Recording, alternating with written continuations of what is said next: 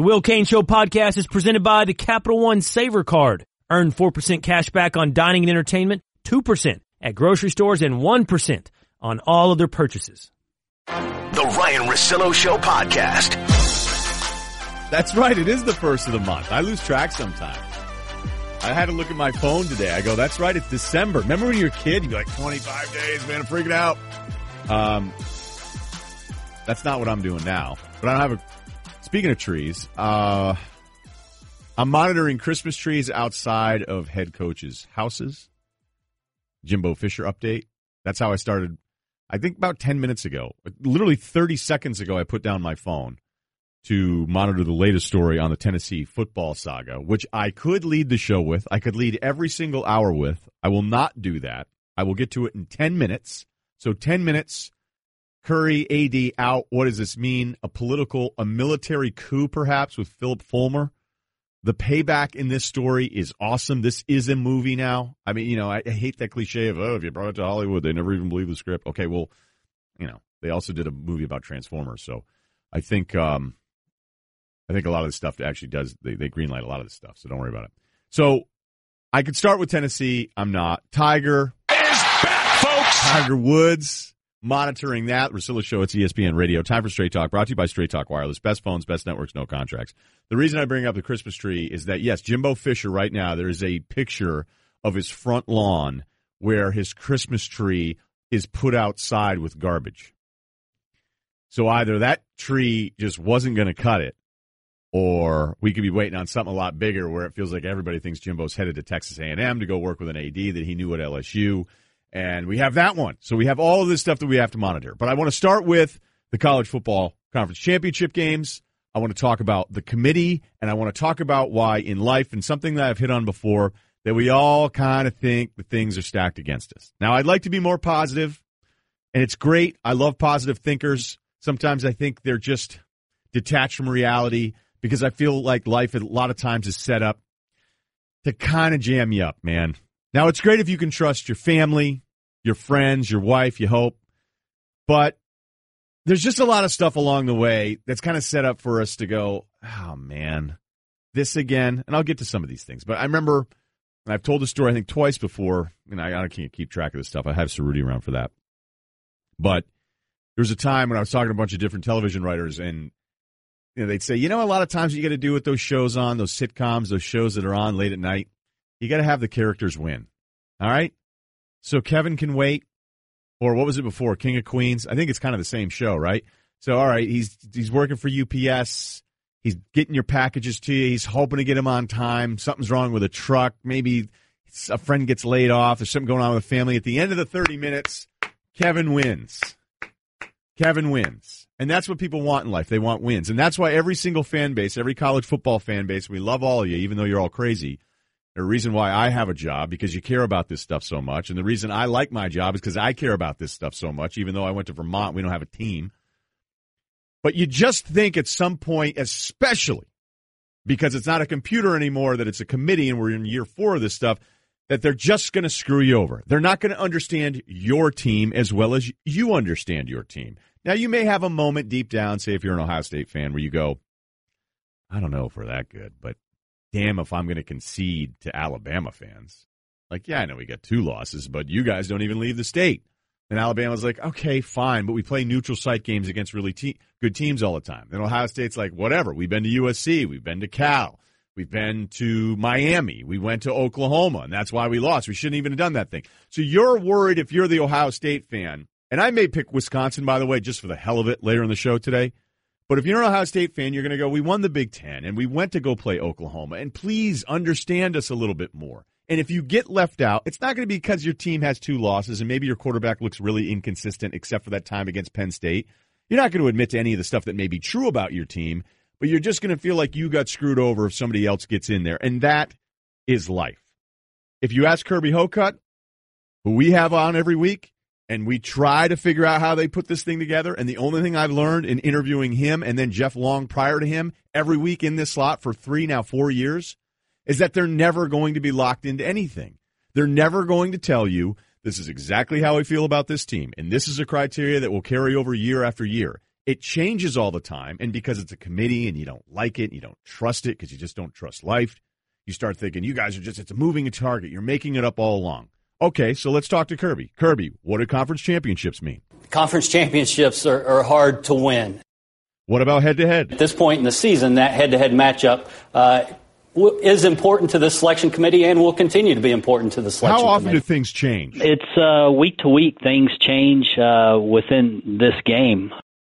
What do you look at, though? We look at uh, everything from the performance on the field that we're watching these games each and every week to strength of schedule uh, to quality wins. And then the losses uh, do come into discussion. Okay, so we learn nothing. All right, four questions, four bites, and I'm not knocking Kirby. I like him a lot, but he has a job, and his job, first and foremost, is never to be locked down to any criteria because guess what? The criteria changes every year. It's not, hey, we have two losses and we're a conference champ. It is, how does that stack up in 2017, not 2015, not 2016? But I still always feel like when we hear this from you, is it's not reality of is your team good or not. It's are we going to get screwed? Because I feel like every day we're walking around this country going, how can I avoid it? You go to a hotel, you go to check out. What's the $70 fee for parking? Oh, sir, it's $35 a night. Yeah, I didn't have a car. My mistake. You know how many times I've looked at that now and then thought, I need to start checking this a little bit more. You get a new credit card. What's this bill for 40 bucks a month? Oh, that's complimentary enrollment into credit monitoring. What's complimentary about 40 bucks a month? I didn't sign up for that. Yeah, you had to tell us at the beginning. Yeah, I'm telling you at the beginning I didn't want this. Oh, sir, well, we're sorry. We've already charged you. This is the kind of stuff that happens to us. So we get freaked out about the little things because the big thing that matters is what's going to happen this weekend and whether or not a committee likes your team more than the other teams that are in the mix for the playoff. My all time favorite is the sandwich check. I get screwed on the sandwich at least 50% of the time. I'm a little fussier. I don't care. I'm paying for it. And if I don't want mayo, I don't want mayo. So the other day, this past weekend, shop I really like. Make a good sandwich. I don't trust them though. I think all the kids are hung over when they're making sandwiches the next day because I can tell. I want no cheese. I want no mayo. I order my sandwich that way. I'll tell you what I've done before. I bagged it up, left a tip, headed home, opened it up, mayo everywhere. I'm chucking it. I'm not getting back in the car. And I go through a really weird freak out for about 20 minutes where I am super mad, way too mad, unhealthy mad. But I do it. And I do it every time they screw up my sandwich. And it makes me more mad than it should. So this time, I opened up the sandwich in front of the server and I checked to make sure there was no cheese, no mayo. And she looked at me and she goes, What are you doing? I go, I'm sorry. I I don't trust you. And I think that's kind of what life is about. And I think that's kind of what college football is about. And that's exactly what's happening with eight, maybe nine of you teams right now, nine of you fan bases where you're going, if my team wins and they're not one of the projected four now, can I trust the committee to hook me up here? Or am I expecting to get screwed? I think most of you just walk around expecting to get screwed. The Ryen Russillo Show. Russillo. I'm not doing this to try to seem cool, uh, but I want him to be honest. You can tell me I'm wrong. You can, but I, I already kind of know where this is going, so I probably wouldn't be brave enough to just ask you without presenting. So I'll get to this whole thing. This is all going to be about Tennessee. Okay, this is all going to be about Tennessee. It's not going to be fun for Vols fans, but I'm not going to do the "you're the worst, you're the worst, you're the worst" for eight straight minutes because you can get that anywhere else. And I'm not even saying that people are necessarily wrong for knocking what Tennessee is doing right now. I don't have I don't have that segment. I don't have that. Hey, actually, everyone, this is what you're missing, and this is why the Tennessee thing is awesome because it isn't. The Russillo Show here on ESPN Radio, presented by Progressive Insurance. More independent agents sell Progressive Insurance than any other brand. Find an agent at progressive.com. Now that's Progressive. Okay, so you and I have worked together for a long time, producing the show now uh, for a bit. And would you say that off the air, there's stuff that I tell you as we're just talking about stuff that's going on in sports, and it's usually college football stuff, but mostly NBA. So it's usually just those two sports. That sometimes there's some stuff that's like really like, hey man, this is what I'm hearing is going on right now, and I don't always get to share it on the air because again, I'm not really a reporter, and I won't do it unless I know, all the time. like cool stuff, right? Yeah. So That you we and can never repeat. that that I can't ever repeat. Okay, because it'll be it'll be something where I go, hey, eventually this may happen. We're trying to figure out segments around it, but I can't just come flat out and say the Warriors are going to get Durant. All right, The best is when you know something, the staff knows something, but whoever's co-hosting that day does not know that fact going into the show. That's not a great spot for them to be. Yeah, no, it's some, it's happened a few times. It does. And it's like, do you tell them what Ryen knows, or do you just kind of let it happen? Usually, I just let it happen. because I don't want to ruin their take. But then I won't be a jerk. I don't think I'm like sometimes I can be a jerk about it. All right, so let's not. I can't be lying to myself here and lying to the audience. But you go, mm, not sure that's what's happening there. You know. But there are times where I'll say something and I'm saying it because I think that this is sort of what's going to happen. All right. So the whole point, this long-winded deal here. I'm sorry, is that throughout the week I've gotten text about three different coaches now, three different coaches at Tennessee. So we know what happened with Schiano. Okay, disaster. No way around it. Disaster. I'm still convinced most of you just didn't want Schiano because it was Schiano, but we can debate that one. But that one's so old, man. That's five days ago. No one even cares about that one anymore. Gundy, we're getting him. Nope, he's getting a raise. Cutcliffe, does he want it? Nope, wants to stay at Duke. Mullen, did you really want him? Did he really want? No, I mean he wanted to go to Florida. Florida wanted him after a time Florida didn't want him. Jeff Brohm, okay, Jeff Brohm done, done deal. Jeff Brohm, nope. Dave Doeren, okay, now it's a done deal. Now it's a done deal. Nope. And the story today is that John Currie went out to the West Coast, the AD for Tennessee, came to an agreement with Washington State's Mike Leach. And if Bruce Feldman is tweeting stuff and telling you about what Mike Leach might be doing or thinking about, then it's true, okay? Nobody knows Leach better than Bruce Feldman. He says, Leach, Currie, agree to something. Currie's like, hey, good, let me head back to Tennessee. And Tennessee's no, no, no, come back so we can fire you as the athletic director nine months after you got the job because we actually don't want Mike Leach and we don't want him back here. I've been told that it's a booster. I've been told that it's an alum. I've been told it was Currie. Whatever that group is, I don't know what that group is anymore. But a lot of this appears to be based on stuff you're hearing and now reading about it. So it's not like you're just getting this from me. Is that Phillip Fulmer, the legendary coach, national championship from 92 to 2008, that he is behind all of this? That he still is so upset about being fired after 2008. And Currie, who it's not like he's new to Knoxville here, was on this staff, was part of it, and apparently was an advisor to the AD that moved on from Fulmer. That this is this massive circular power play where Fulmer's getting his way, and now people think he's going to be the AD. I'm sure some people have written that, so I'm not being completely irresponsible. And that Kevin Steele, who's the D coordinator at Auburn, could end up getting this gig, a guy that played linebacker at Tennessee. So, yeah, I could make that list of people that turn this down even longer to prove my point, but sometimes it's like, stop Stop hitting him. He's out. He's out. We don't I don't need to give you five more names of coaches that could be done here. But I think what I'd ask Tennessee fans is this. How many of you were truly upset when Phillip Fulmer was fired after 2008? Because you got to look at what happened to Fulmer. Fulmer double digit wins every season from 93, excuse me, um, every season from two, yeah, 95 all the way, I don't know, it was like 10, 11, 13 wins, 13 and 0 season, 11 and 2, 10 and 3, 10 and 3. He has a preseason ranking in 2005 of three, and they go five and six. Then he goes nine and four. Then he goes 10 and four, wins a bowl game, and then he's five and seven, and he's out in 2008. And I guarantee you, most of you Vols fans that like want him back and want him back in charge were totally fine with him moving on because Phillip Fulmer wasn't being judged against whether or not he's a good coach. He was being judged against peak Phillip Fulmer. And he basically was canned because of two bad years out of four. And now is he somebody that is so powerful now that can, he can have Currie fired? That this group back in Knoxville didn't want Currie calling the shots anymore. Then why is he on a plane talking to Mike Leach? Like if you didn't want him to go out there, is he going out there by himself? Is he fired because he went out there by himself? Mean, this whole thing is insane. If there's a rule for college football coaches, it's pretty simple. You got to win in that last year.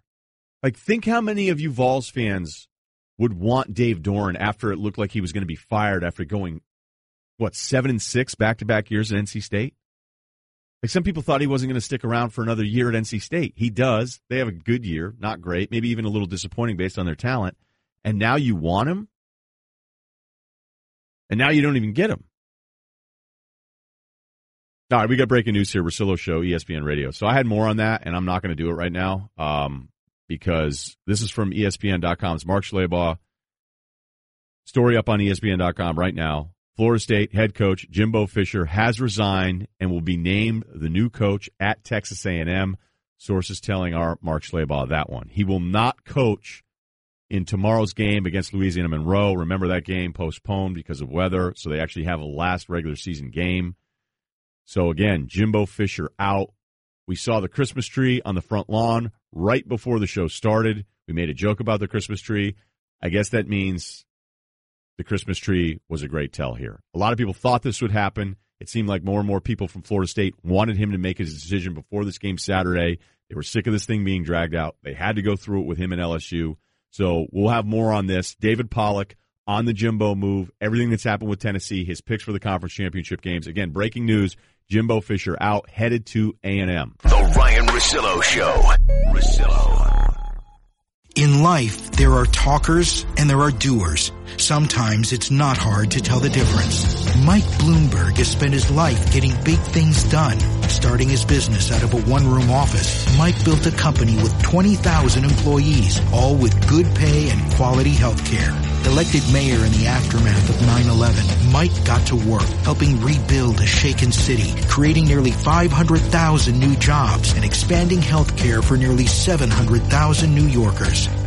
Now, there's a clear choice. Do you want a debater or a doer? Someone who can fix healthcare, who's done it, a guy who's unafraid of tough challenges, who has a track record creating jobs, who's taken on the NRA and won. That's Mike Bloomberg, a proven leader who can unite our country and get big things done. That's who can beat Trump. That's who we need in the White House. I'm Mike Bloomberg, candidate for president, and I approve this message. Paid for by Mike Bloomberg 2020. And now another edition of Obvious News from Geico. Obvious News! Experts now say that wearing more clothes in the winter will in fact help you be warmer. We asked cold victim Trent Patterson about this and here's what he said. Yeah, it was the weirdest thing. I, I was a little cold, put on a sweater, then wasn't cold. I was like, what? Also in obvious news, Geico makes it easy to save money and easy to reach them with licensed agents available around the clock. So switching is a really smart decision. That's obvious news from Geico. The Ryen Russillo Show. The day started, the show started with more about Tennessee. Their athletic director out, Phillip Fulmer in play here, all sorts of stuff going on there, trying to bring back former Vols. But then just moments ago, Mark Schlabach, ESPN.com, reporting Jimbo Fisher resigning as head coach of Florida State, expected to take the job at Texas A&M, so that leaves Florida State with a hole. And there's all sorts of stuff coming out of Tallahassee now where players were saying they were going to transfer if Jimbo even came back. But this has been kind of a longer saga with Jimbo and Florida State going back to the LSU flirtation a couple years ago. The Russillo Show on ESPN Radio and the ESPN app, all three hours of ESPN News. Vilma's going to be stopping by here very shortly. We have David Pollack at College Game Day on the Shell Pennzoil Performance Line. So let's just start with the latest thing here. I can't ask you how much of a surprise. I don't think it's a huge surprise here, but what do you think led Jimbo to leave a place like Tallahassee to go to A&M? Well, I, I think it's a surprise for people that aren't in this business because I think you look at the job and you look at where he's been. And Yeah. Jimbo's been there, obviously succeeding Bowden and done such a great job. I mean, eight top 25 finishes, four top tens. I mean, it's just, it's been amazing and everything looks great. But there's been a back and forth with him and the administration. And, you know, you see this year where, you know, they lost and it's been a bad season and you hear, you know, fans being aggressive towards him. You could, you could tell Ryen, it rattled him. He got, he got upset at one point and, you know, you could hear him yelling back on a, on a, on a, on a video that was, that was captured. So I think there's that. Um, you know, there's there's the there's the people at Florida State that have been watching the games that they feel like the defensive coordinator should be gone. They feel like the offensive line coach has struggled for several years and that changes needed to be made. Here's the thing: in the end, Jimbo Fisher is going to get paid a shoot ton of money. I mean, he's going to make a ton of money. He's going to get a long contract. And Ryen, his clock starts over now. You know, if, if he goes to A and M and he has a bad season, it's okay. He's building a program. You know, FSU, he's gotten that to a point where there's high expectations and he has to perform at a high level. And, you know, now he gets paid. He gets a fresh start. He gets to start a new ball game. He's in the third quarter at FSU. Now he's in the first quarter at A&M and gets to go try to rebuild something. So that's what I think was behind the decision for him to do it. This is kind of throwing a bunch of things at you, though, in that, yeah, you're right. Those of us that pay a lot of attention to it, this is not a huge surprise, but you go, okay, well, who's right in this? Is Jimbo right to complain about facilities? Is Jimbo right to be frustrated with a fan base that's frustrated with him after he wins the national championship, plays in the playoff after that, and you're like, okay, I lose my starting quarterback? And yeah, I know my O line wasn't great, but we're always a top destination for recruits. So, like, what do you guys think's going on here? Like, I can't have one bad year, or is Florida State right going, hey, you flirted with LSU, you almost bailed. Maybe if you got more money for your staff, you would have gone. We're sick of you complaining about facilities. We're doing fine. Yeah. Like, I can't figure out whose side to take. Well, I mean, is is it's it's pretty simple to me. Who's who's got more to to lose? I mean, Jimbo's going to get a job tomorrow. Florida State, you're talking about taking over for Bowden and making that job and, and doing that successfully. Who could have done that? Won a national title, has dominated. I mean, you look at his his record in uh, ACC play. I think it's the best in in ACC history. You know, I mean, he's just he's done a great job, and um, over the tenure, it's his best since he's been there. So, I mean, you just you look at um, if if I'm Florida State, I wouldn't have wanted to lose him because I know exactly what I get. Now, listen, I'm really curious to see Ryen how he evolves now because when you're at FSU and you got the best talent in the division, or you and Clemson clearly have the best talent, I always curious to me why they didn't run more no huddle because you've got talent, you've got depth. You know, talent and depth together makes you better than everybody else in your conference you're playing against. So um, I'd like to see him evolve maybe in that aspect. But Jimbo's a great coach, and if you're FSU, you just lost the national championship coach. So I don't think that's good for you. Yeah, but if you're at A and M and you can hold opponents under 30, I think that fan base would just be relieved every Saturday. What do you, what do you think? What do you think Florida State does here? I'll give you I'll give you a name that I think they'll I'll give you a couple names. I think Willie Taggart will be a guy that will be named. Um, you know, obviously the Florida connection. You know, I think that'll be a guy that could could come back to Florida and have a lot of success. You've seen him. He went to Oregon, had success. Now it's one year, and you know, if I was a coach, obviously I'd have a hard time going to a program for one year and then leaving because um, it kind of shows a little something about me and you know not willing to stick it out. I mean, I, I think that's something that I would consider not doing. Uh, another name that's a guy that's been there for one year is Charlie Strong. Again, Florida ties, um, knows how to recruit the state. Obviously, both those guys are really good coaches. So I think those those are two names to keep on the radar for Florida State. Uh, I would agree with you. I, I, think both. I wouldn't have a problem with either one of those names. And if I'm a Florida State fan, I don't think you can get too bogged down in the Texas thing and be like, "Oh, well, Charlie didn't work at Texas." Even though Willie's staff has so many Florida ties, in that one year they've done a job up uh, in Eugene. We got David Pollack yep. from Game Day, the Russillo Show. It's ESPN Radio. Is Phil is Phillip Fulmer getting back at everybody that got him out of there almost ten years ago? Um, it's definitely interesting, man. I mean, you you start seeing this, and and you you you wonder, Ryen, when's it going to end? And you know, listen, it's it's uh, the day and age we live in where you know social media is going to poke fun, and we all we're all going to do that, and we're going to say who's who's turned down the Tennessee job today, and now it's just got to a point where you just think, what on earth is going on? And um, you know, they're gonna have to get this fixed. If if I was them, I would take my time. I'm not. I mean, at this point, what they have what they have to lose. I mean, you got to make sure you you get a good coach and the right guy. But there's definitely some interesting things going on with, you know, now the AD being fired and that AD going out west and not telling people about what he's doing. And you know, when you're talking about a guy that listened to the cries about Greg Schiano and how they were upset and listened to the fans, and then trying to keep other stuff away from the fans so it doesn't look bad for Tennessee, and that's going to be you know, kind of what gets you fired. It's dude, that's interesting. It, it's it's obviously not a good situation right now. They're gonna have to get this thing fixed quick. Can we do, even though when we originally booked you, we want to do all the conference championship games? Can we do the ones that matter here? Can we go rapid fire? Let's do it, dog. Okay, uh, Stanford USC tonight. Um, I like Stanford tonight. Um, you know, listen, they, they, they're Costello has brought a different element to this offense, and they're him? a lot better. How he, he's, he's so much better. The beginning of the year, I feel like there's so many Stanford quarterbacks, David, where I go, well, this isn't going to work. And then Kevin Hogan ends up in the NFL. So I, am yeah. like, these guys are incredible how they develop in one year. Yeah, but yeah, but okay, Ryen, I, I agree with that. But what the heck? Why wasn't this guy playing earlier? Sure. That's my question. I mean, why? They, they they are not even near the team they used to be. And listen, they're they're lacking weapons, and defensively they're missing playmakers. But Bryce and Bryce Love, the season he's had, if you didn't realize how valuable he was when he left and, and that offense, you saw it run flat, and then you saw him come back. He's so dynamic. I wish he was fully healthy and could continue to run like he wants to. He's not even practicing, but dude's out there gritting it out and still one of the best players in college football. But I think it's going to be, I think it's going to be a good shootout though. Okay, TCU Oklahoma, the rematch. Dude, first of all, Ryen, how fun would this be if TCU won?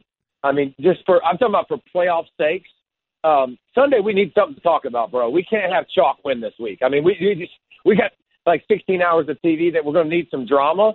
how how curious or how interesting would it be if T, if uh, TCU pulled this off? And now you start talking about playoff resumes. Now you got two lost TCU who lost to Oklahoma and Iowa State, and you got two lost Oklahoma who lost to TCU and Iowa State. But the difference would be out of conference. You know, Oklahoma lo- or uh, beat uh, an Ohio State team on their field convincingly, and then you, and you got two lost Oklahoma versus two lost Ohio State. So this game has a lot of effect on. I, I, I listen and and talk. You listen to Gary Patterson. You talk about Baker Mayfield, and I don't know that they have answers for him, but I know one thing: Kenny Hill better play great. They better run the football and keep the ball away from Baker Mayfield because last time it was bad. It was embarrassing. So that sounds like the Sooners again. Yes. Okay. All right. Three more. We're going to run through these SEC rematch. Georgia Auburn. You know what? I can draw up some great plays, Ryen, and I can look really good when I got the pen in my hand. But the bottom line is if you can't block the guys in front of you, if you can't get off blocks, how do you win the game? And and that's how does Georgia how does Georgia win the line of scrimmage? Because they got dominated so bad in that first matchup. Now listen, they had self inflicted wounds and mistakes and here's the thing. We don't know about on Johnson. And the reason this is even more significant because Martin, his backup, was dinged up. Pettway's already out. So yeah. you're talking about going from one of the best running backs in college football to maybe a, a four string guy, that's a huge drop off. So that evens it out. Um, Georgia was in a position where they were number one and everybody was patting them on the back. So I think this will be actually a really, really, really competitive game. But I give the advantage to Auburn because offensive and defensive lines and the quarterback spot, they have the advantage. Okay, two more. Miami, Clemson. Clemson. And listen, I turn the tape on with Miami, and I'm like, man, that team's really good. Then you turn the tape on the next quarter, and you're like, that team is horrible. I mean, it's just there's there's too much inconsistency. Rosier throwing the deep ball um, has been so up and down, and you're going to have to hit deep balls against Clemson's aggressive defense.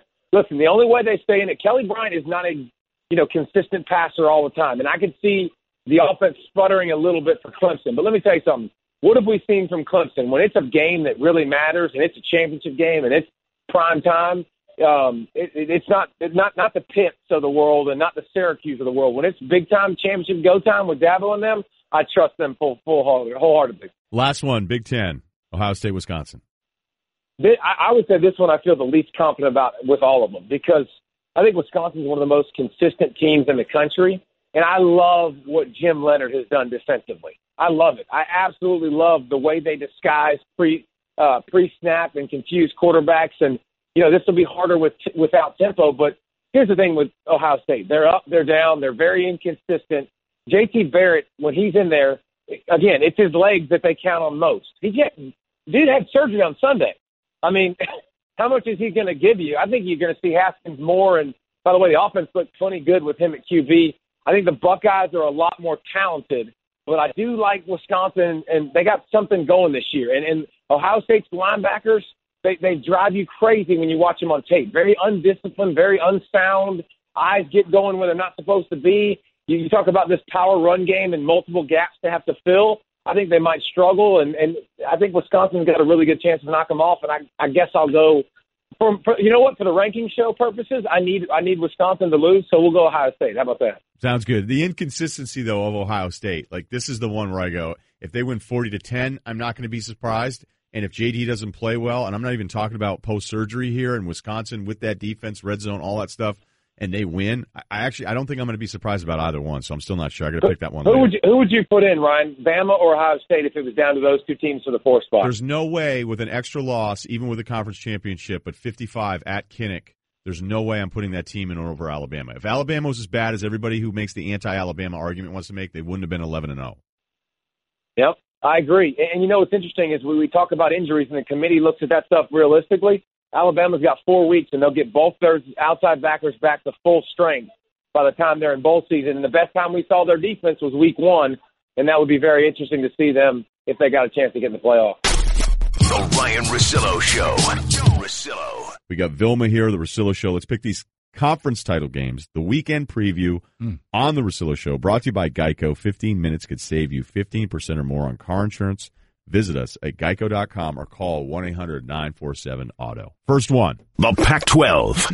Number 10 USC versus number 12 Stanford. Oh man, it's a tough one. I want I want to take Stanford so badly because of Bryce Love, because of the running game. Uh, but I remember week two when USC was healthy and they beat up Stanford.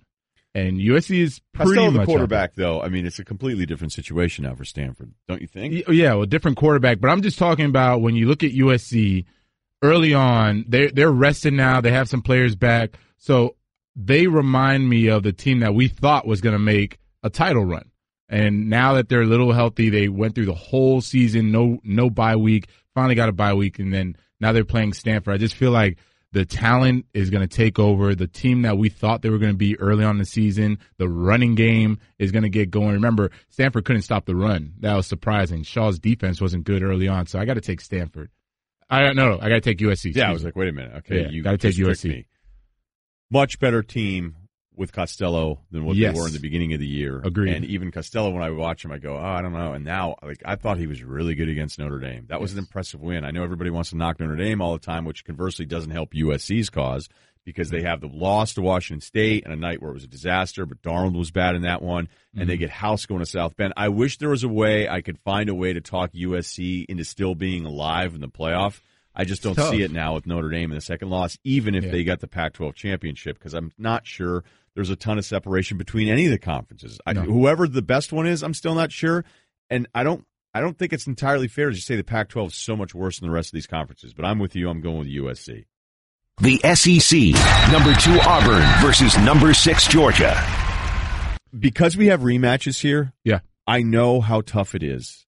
And this is especially true in the NFL when you end a regular season and you may face that team in the playoff again. I mean, what greater motivation than just losing to the team that now maybe is standing in your way for Two playing for a national title? Yep, two weeks ago. You know, I I look at this one a little differently than USC Stanford because Georgia is as talented as Auburn.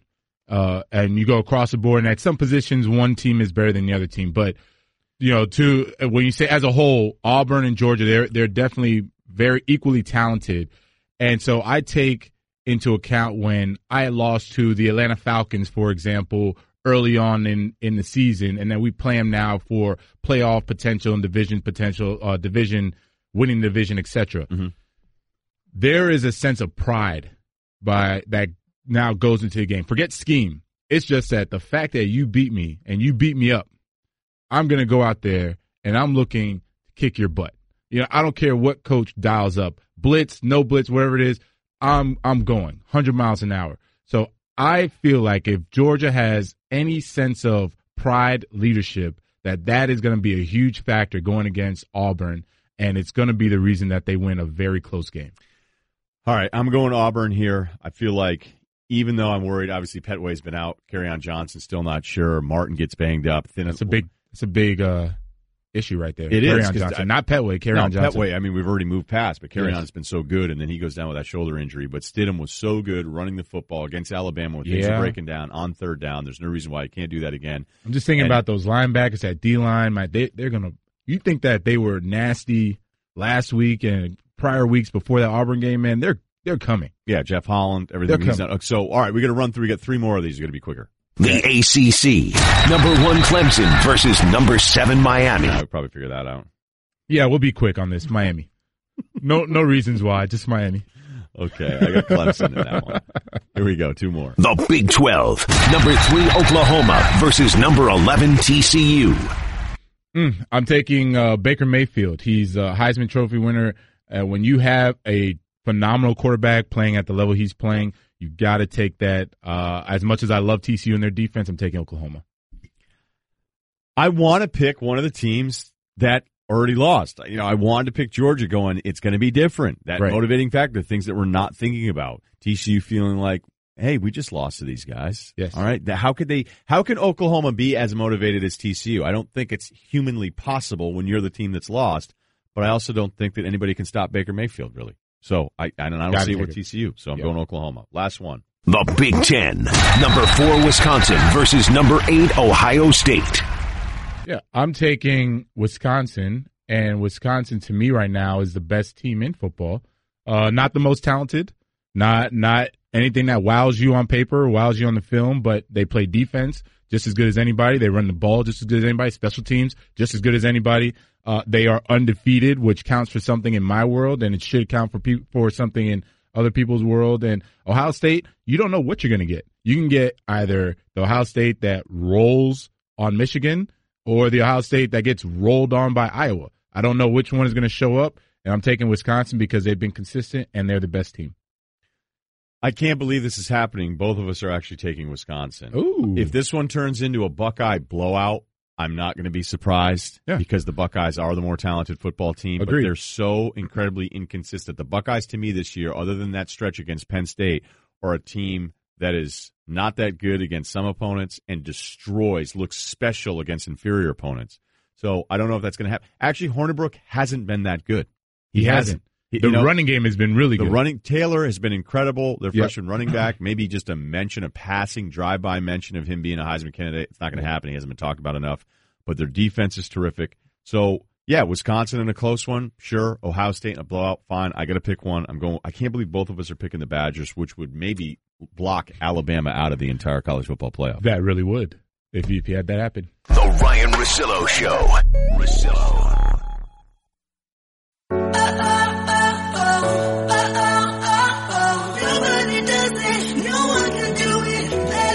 Now that Human Resources VP Ashley Campbell has Kronos for HR, payroll, talent, and time, she's managing her workforce like a rock star. She even has her own hype song. I'm the spark before the fire. I'm the power in the train. I Have a really diverse workforce with different hours, skill sets, and pay grades. don't stop, don't stop.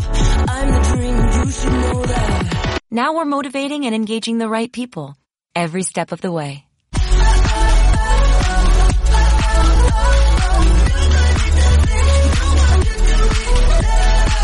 Kronos, HR solutions for the modern workforce and the people who support them. Learn more at kronos.com slash HR swagger.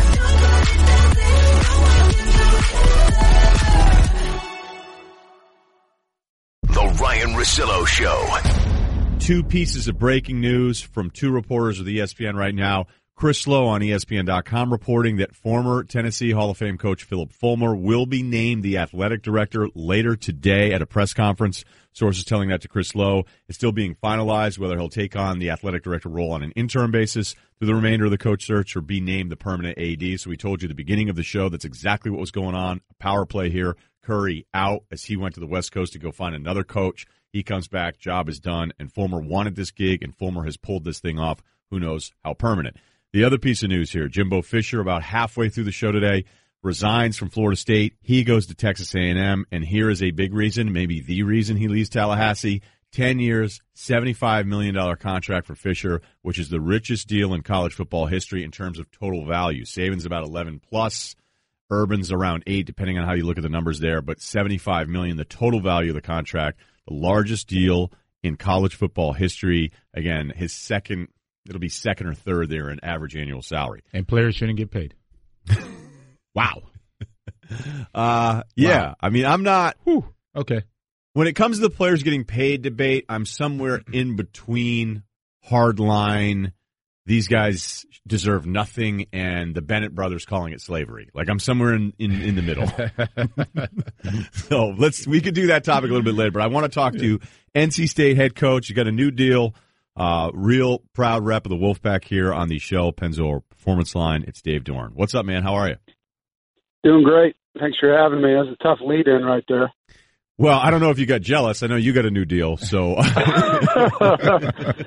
wow, 75 mil. How about that?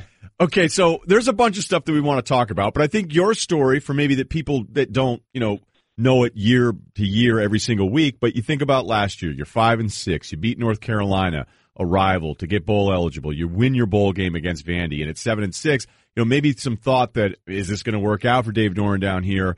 And then you get this extension. So how much has this changed for you, kind of the comfort level in just a calendar year?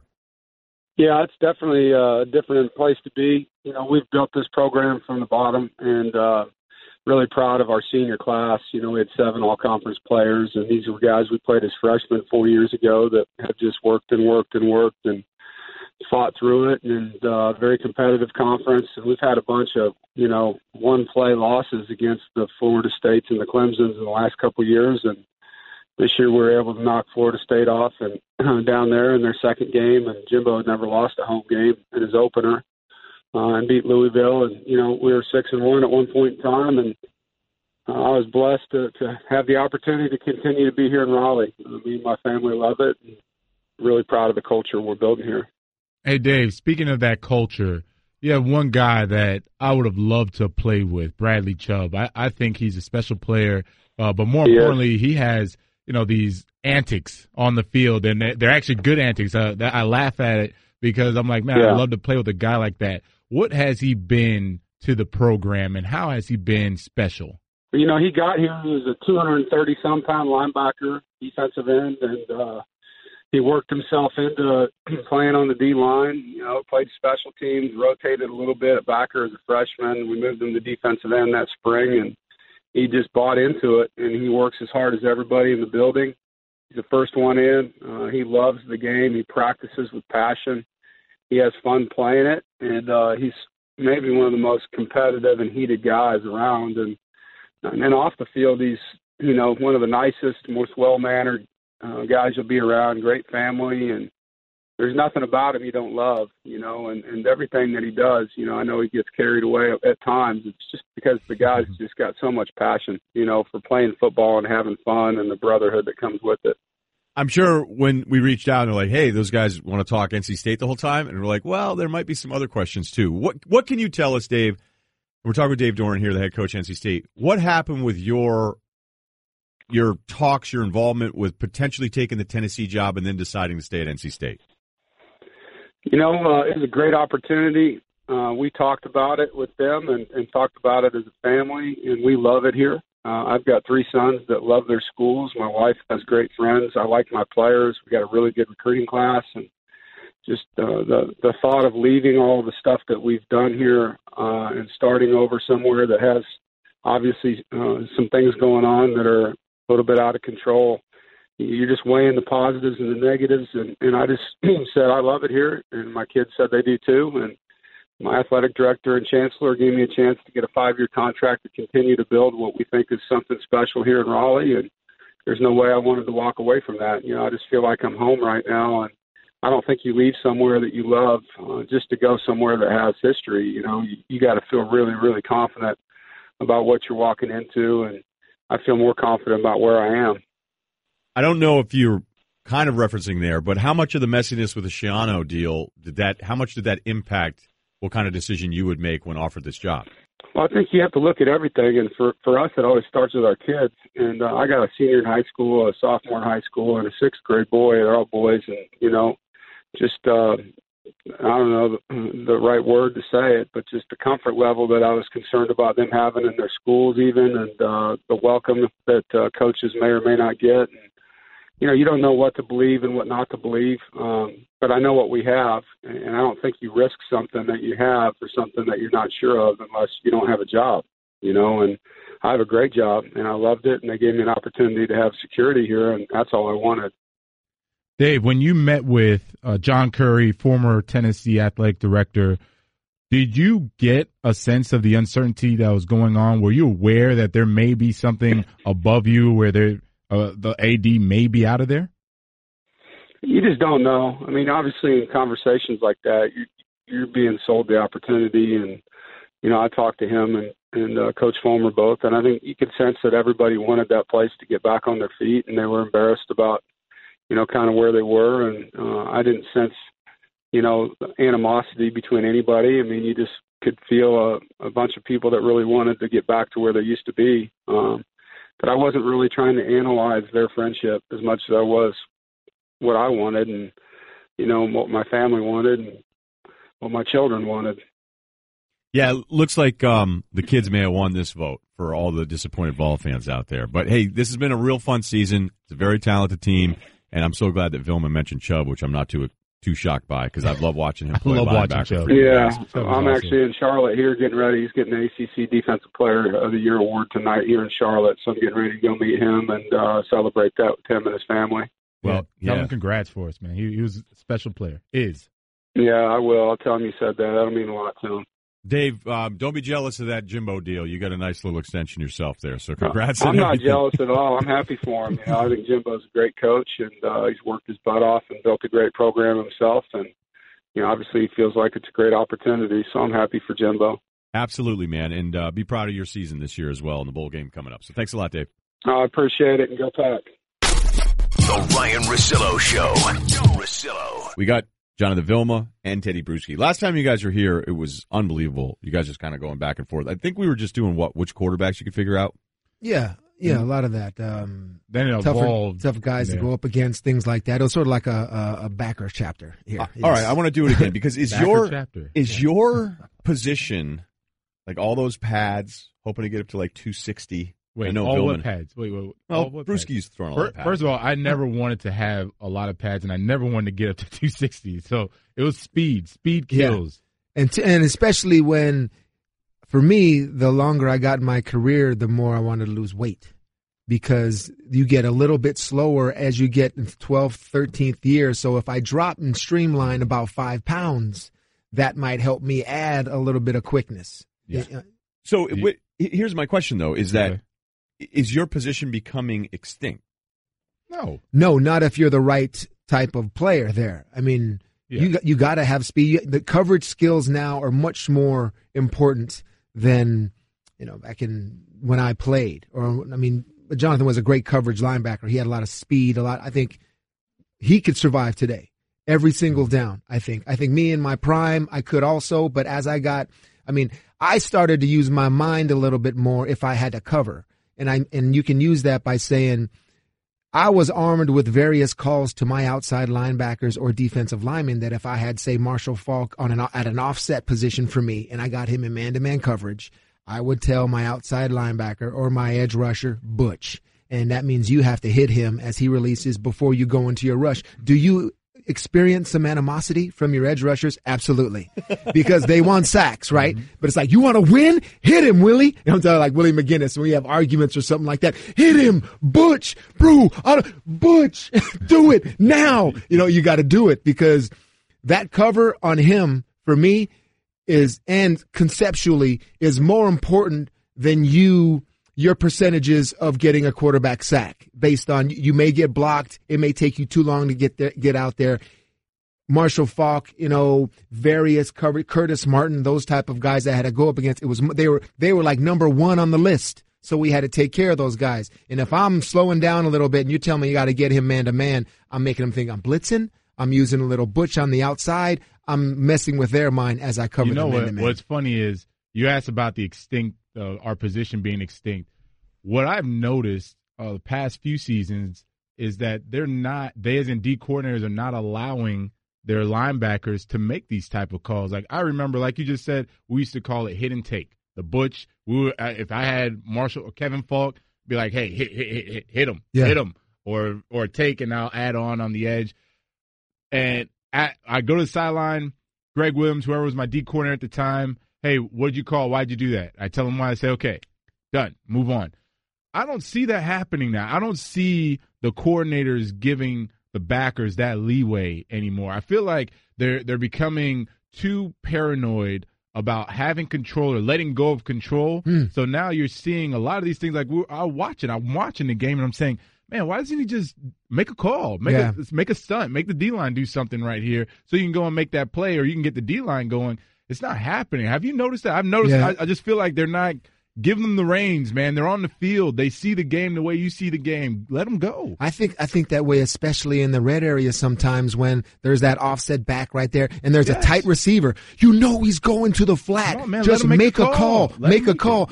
But as as fast, I think as fast and athletic as they try to get at the linebacker position, sometimes you have to get so much younger. And then so you get a younger player in there, and now sometimes younger players they don't feel like they can freelance. It's what I'm told, and it's what I have to be, and they're almost robotic at times. So you have to have that also. I mean, with Belichick, I didn't feel I could freelance initially until I showed him Teddy knows what to do. I can do that. I can, if it was back then, it was two gap. I know which gap I have. Here comes the guard. Now I swim him. I slip him and I take one, I take one side, then I'm able to stack back inside and still be in my gap. Uh, and he looks at me and says, well, that's not the way we coach it. But you made the but, play. But you made the play. Good job. So Right. you, you you take it, you better make it. Things like that. A lot of a lot of teams, I'd say, especially sometimes with those coaches that are that have that pedigree. Some younger players are they're scared to take chances sometimes because coach tells me one thing and that's what I'm going to do. Yeah, I don't like that, man. That, the old school coaches that have been around were like Belichick. If you take it, you better make it. And if Mhm. you make it, I'm not gonna say a word. But if you don't, then I'm I'm, I'm gonna you know chew you out, whatever it is. But they give they give the guys a leeway, man. You get you got to. But I'll say this: I mean, Bobby Wagner, love him. Luke Kuechly, uh, Smith in Jacksonville. Yep. A lot of Lavonte David. I mean, there are a lot of great Florida State kid. Yeah. Yeah. A lot of great. Well, I mean, for Jacksonville. Yeah, right? a lot of great Yeah. uh, players. Yeah, a lot of great players that can be. They're, they're sort of that. I say new age. I guess that's the term now. Yeah. Yeah, because when I ask that question, I look at some of these thinner, faster, and then some of these hybrid safeties that are linebackers, and it's almost like if you can play with like a third safety who can Like be a Arizona, more physical. They- when yeah. they brought Bucannon Yeah, down in Dale top. Bucannon, Right. Mark Barron in Right. Los Angeles. Exactly. Uh, So yeah, the Rams. When you guys were playing and you're talking about these calls and all the things you're thinking about, who was the skill position guy, non-quarterback, that that scared you the most, or you felt like you constantly like it just changed Tight the end. way your Sunday went? the tight end. If they had a stud tight end, I was always Who? Give me a name. Tony Gonzalez. Yeah, uh, yeah, absolutely. Tony Why? Gonzalez, even in in um in Indy, how they used Pollard, I think at times. Dallas Clark. Dallas Clark. Yeah, Yeah. Dallas Clark, the kid Yeah. out of Iowa. Yeah, Kid what of was the Iowa. problem with him? Great hands. great hands, great route running. And the problem is that you, so if you take a receiver, if you want to eliminate a receiver, you can put skill corner, skill safety on him, right? Or you you can you can match it up and then you eliminate him and it's outside. For the linebacker, for the tight end position, the linebacker has to be. If you're going to truly eliminate the tight end without involving corners and completely changing your defense, the linebacker has to be involved. Linebacker mm-hmm. safety combination to truly eliminate them, right? So the I was always worried back then. Tony Gonzalez was with the Falcons, and he was still still really good. And so I was always worried because yes, the safety can come down, but what does the safety have to do also? Play run. So if you tell a corner, hey, cat coverage, that's your guy. Yep. That's it. He's done. Don't don't ever think that he's ever going to help on a tall sweep or nothing. That's cat coverage. He's out of there. Safety still has to, you know, pay attention to the run. So now they do a little play action, just that little bit. You know how it is, Brucey. Just Yeah. just that little oh eyes in the wrong place, and now this tight end is streaking down. Even if you have the double, someone has to count for him at first before you can get the next guy there, and that was always a tough matchup. And those those third down backs too. I mean, uh, you, Kevin a lot Faulk. of time. Yeah, Kevin Faulk. Yep. Um, uh, shoot, shoot. Who am I thinking about? Who am I thinking about?